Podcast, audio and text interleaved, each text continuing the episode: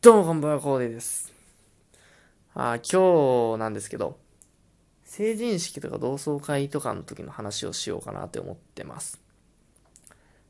で、まあ、それこそ昨日とか、一昨日とかですね、まあ、世間一般的には、二十歳の人が成人式を迎えまして、この成人、まあ、そして人生の門出といいますか、そこら辺を祝っているような、そんなところなのかなというふうに思います。で、成人式と同窓会、まあ、各有僕もちょうど2、3年前ぐらいかなぐらいにやったんですけど、まあ、僕の時の成人式とか同窓会とかってどうだったのかっていうと、まあ、正直個人的にはめちゃくちゃ面白くなかった っていう話で、まあ、なんで辛が、なんで面白くなかったのかって言うと、まあですね。まあ別に面白くなかったっていうほど面白くなかったわけじゃないのかもしれないですけど、それ以上にその成人式とかで感じたその自分の無価値さっていうところになんかすごい悲しみを覚えて、多分そこがある意味その同窓会の自分の思い出としての同窓会とか成人式とかっていうのを完全にその決定づけてしまっているのかなと思います。まあ多分中身とかを見ると、やっぱりそのポイントポイントで楽しかったところも多分あった気はするし、それこそ久々にやった人とかと結構お昼ご飯食べたりとかいうのもあった気はするんですけど、その人間のね、心理における、なんかエンドピークの法則かな？人間の体験って結局最初と最後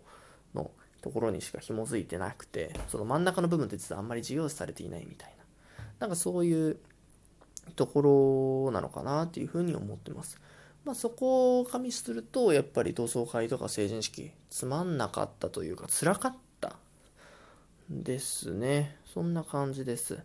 まあ、なんで辛かったのかって、シンプルに、その自分の無価値さを思い知ってしまったというか、そういうことを挙げるんですけど、まあ、その、僕はですね、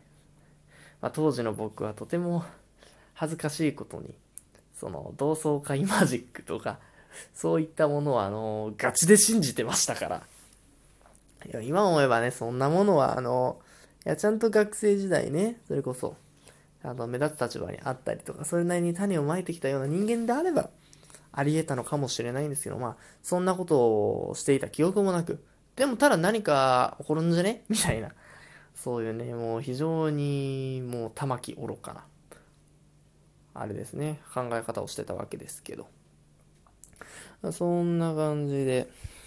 行ったわけですよ。まあそんな同窓会マジックとかを信じつつ、なんか胸に期待を膨らませて、その成人式同窓会に乗り込んだんですけど、まあ何もなかったですよねっていう。もう何もないんですよ。うん、何もないっていうのもそうですね。まあ、あ一つはやっぱり何もなかったっていうのが、もうとても辛くて辛くて当時は。まあ、それがやっぱりあったのかなっていうのが一つありますね。で、もう一つっていうか、まあ、正直今の話は、まあ、その3割ぐらいを占めるところかなっていう話で、もう一つっていうか、これが多分7割ですね。あの、ある意味同窓会マジックとかそのあたりに結構近いしい話ではあるんですけど、まあ、そうだな好きだったった女の子に見向きもされぬというか、何と言いますかね。そこがとても辛かったなぁというふうに。まあ、ある意味その、いや、お前が話しに行きよっていうとかね、そういう話は置いといて、結構その、要所要所とかでやっぱ話すタイミングとか、あったよね、みたいな感じで、その子も結構、その子も結構あの、いろんな人とかにね、喋りかけに行ってたわけですけど、まあその、喋りかける相手の中に自分は含まれていなかったっていう悲しさですよね。やっぱりこれってあると思うんですよ。その、まあ選ばれなかったっていうことってすごく悲しいことだと思いまして、やっぱりその、選択肢の中に自分が入っていなかったとかってすごく辛いことだと思うんですね。まあそれこそ、これはもう男女問わずで、その、例えば好きな人ができましたって言った時に、まあその、好きの反対や無関心とかっていうのなんかありますけど、本当にこういう側面から言うとその通りだと思っていて、あの、好きとか嫌いとかいう自分の存在を認知されていることっていうことより本当に苦し、嫌いでもまだなんかその自分の存在を認知されているってある意味幸せなことで、本当に辛いことっていうのは自分の存在は認知されていなくて、もうたらたら無でしかない、虚無でしかないっていうことが本当の地獄だと思うんですね。うん、まあ、構ってもらえるだけマシっていう考え方もそれはそれで僕も嫌いなんですけど、あの、たまにそれを方便にして、すごい粘着質な絡み方をしてくるバカがいるんで。うん、ただ、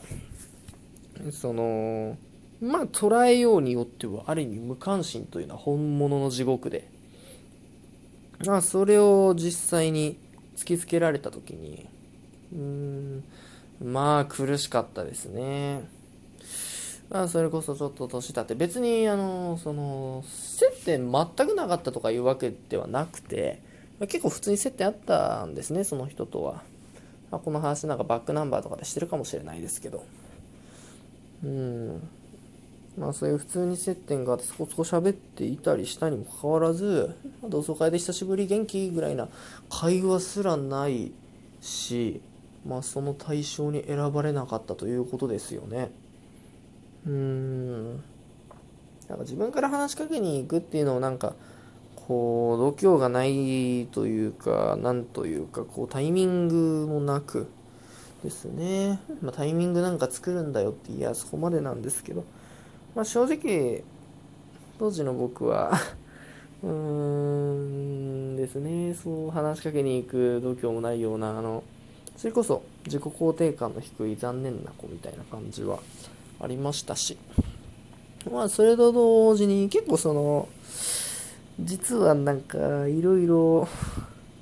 そうですね、その同窓会の2年前ぐらいか、ぐらいのところでね、ちょっと、今ある出来事がありまして、なんか、まあ、半分自業自得なんですけどね、その、え出来事のせいで女性不信気味になっていましたと。はい。まあ、そんなこんなでなんか話す機会、自分から話す機会をメイクすることもできず、かといって、その、もうもちろん相手からもう、久しぶりに会って話したりとか、懐かしいねってなるような対象に選ばれないというその地獄。これが苦しかったですね。ましてや、その、それ以外の人から以外からもね、なあ、別になんかその、久しぶりに話したいみたいな対象からも選ばれずっていうところの悲しみですよね。なんかそれこそ、うん、久しぶりに会ったっていうような人とかで、なんか、お久しぶりじゃんみたいな感じで、自分の結構好意的に思ってた人がちょっと喋ってみたいなとか思った人にやっぱり話しかけてもらえるって、まあ、ある意味幸せなことだと思うんですよね。あそれが全くなくて、ああ、そうなんだ、自分ってそこまで価値ないんだって。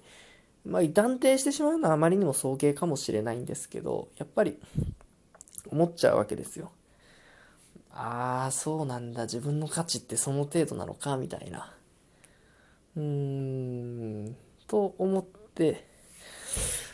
しまった時にやっぱり僕のその同窓会と成人式の自分の中での思い出としての立ち位置っていうのは完全に決定づけられたなっていうふうに思いました。まあそうですね。まあそんな感じで同窓会と成人式まあトータルで見てやっぱり面白くなかったっていうのが僕の感想になりますまあでもあれですね今からあと8年後ぐらいかな。また同窓会とか、それこそ成人式とかやった時に、そのタイミングで出るとまた面白いのかもしれないですね。なんか面白いものは見れるのかもしれないし、また同じようなことが繰り返されるのかもしれないし、そこはちょっとよくわかんないところもありますね。まあ、ただ正直、僕の、それこそ成人式とか同窓会とか開いたようなところって結構すごい狭いコミュニティなんで、あの、クソ田舎なんで、基本的に。めちゃくちゃ人少ないんですよ。まあ、なので結局、まあ、会ってる人とは会ってるし、その、向こう側としても。で、もっと言うと、その密接な人たちは密接に、今でもね、なんか関わりを持っているわけで。まあ、僕はもう完全にブッチしましたけど。うーん、まあ、別にそれは悪いことだと思わないですし、まあ、彼らのことが全員が全員嫌いってわけでもなくて、まあ、ただ一部合わない人がいて、それに無理やり頑張って合わせるために行く必要もないよねっていう、なんかそういうことを考えて結局行かなくなりましたし、まあ、多分それこそ前述しましたその成人式とか同窓会とかの経験を得てああ自分ってそこまで価値はないんだなっていうところにですね。やっぱちょっとうんまあいっかみたいな。このコミュニティはいいやみたいなところを覚えまして。まあもう別にいっかここは切る切ろう切ろうみたいな感じで。思ってっていう感じになります、まあ、正直そんなに固執する必要もないと思いますしね。コミュニティってものに。とまあそんな感じです。構いろいろとそこら辺はまあ辛かったな。でも結構あれは思い出すと地味に辛かったですねやっぱり。辛い辛いしか言うてないですけども。本当に辛いんですよ。はい、選ばれないことってかなり辛いことなんじゃねえかなって思います。ま、なんでね、まあ、最後30秒クロージングになりますけど、でもある意味そこで、ちょっと、なあ、選ばれる人間になりたいよねというか、なんかそういうところのベースになる部分は、ちょっと生まれてきたのかなというふうに思います。まあ少しでもねなんかそういう本当にあ向こうから話しかけてえなとかこいつすげえなとかそんな魅力的な人間になっていきたいなって思ってます。はい。そんな感じです。それでは。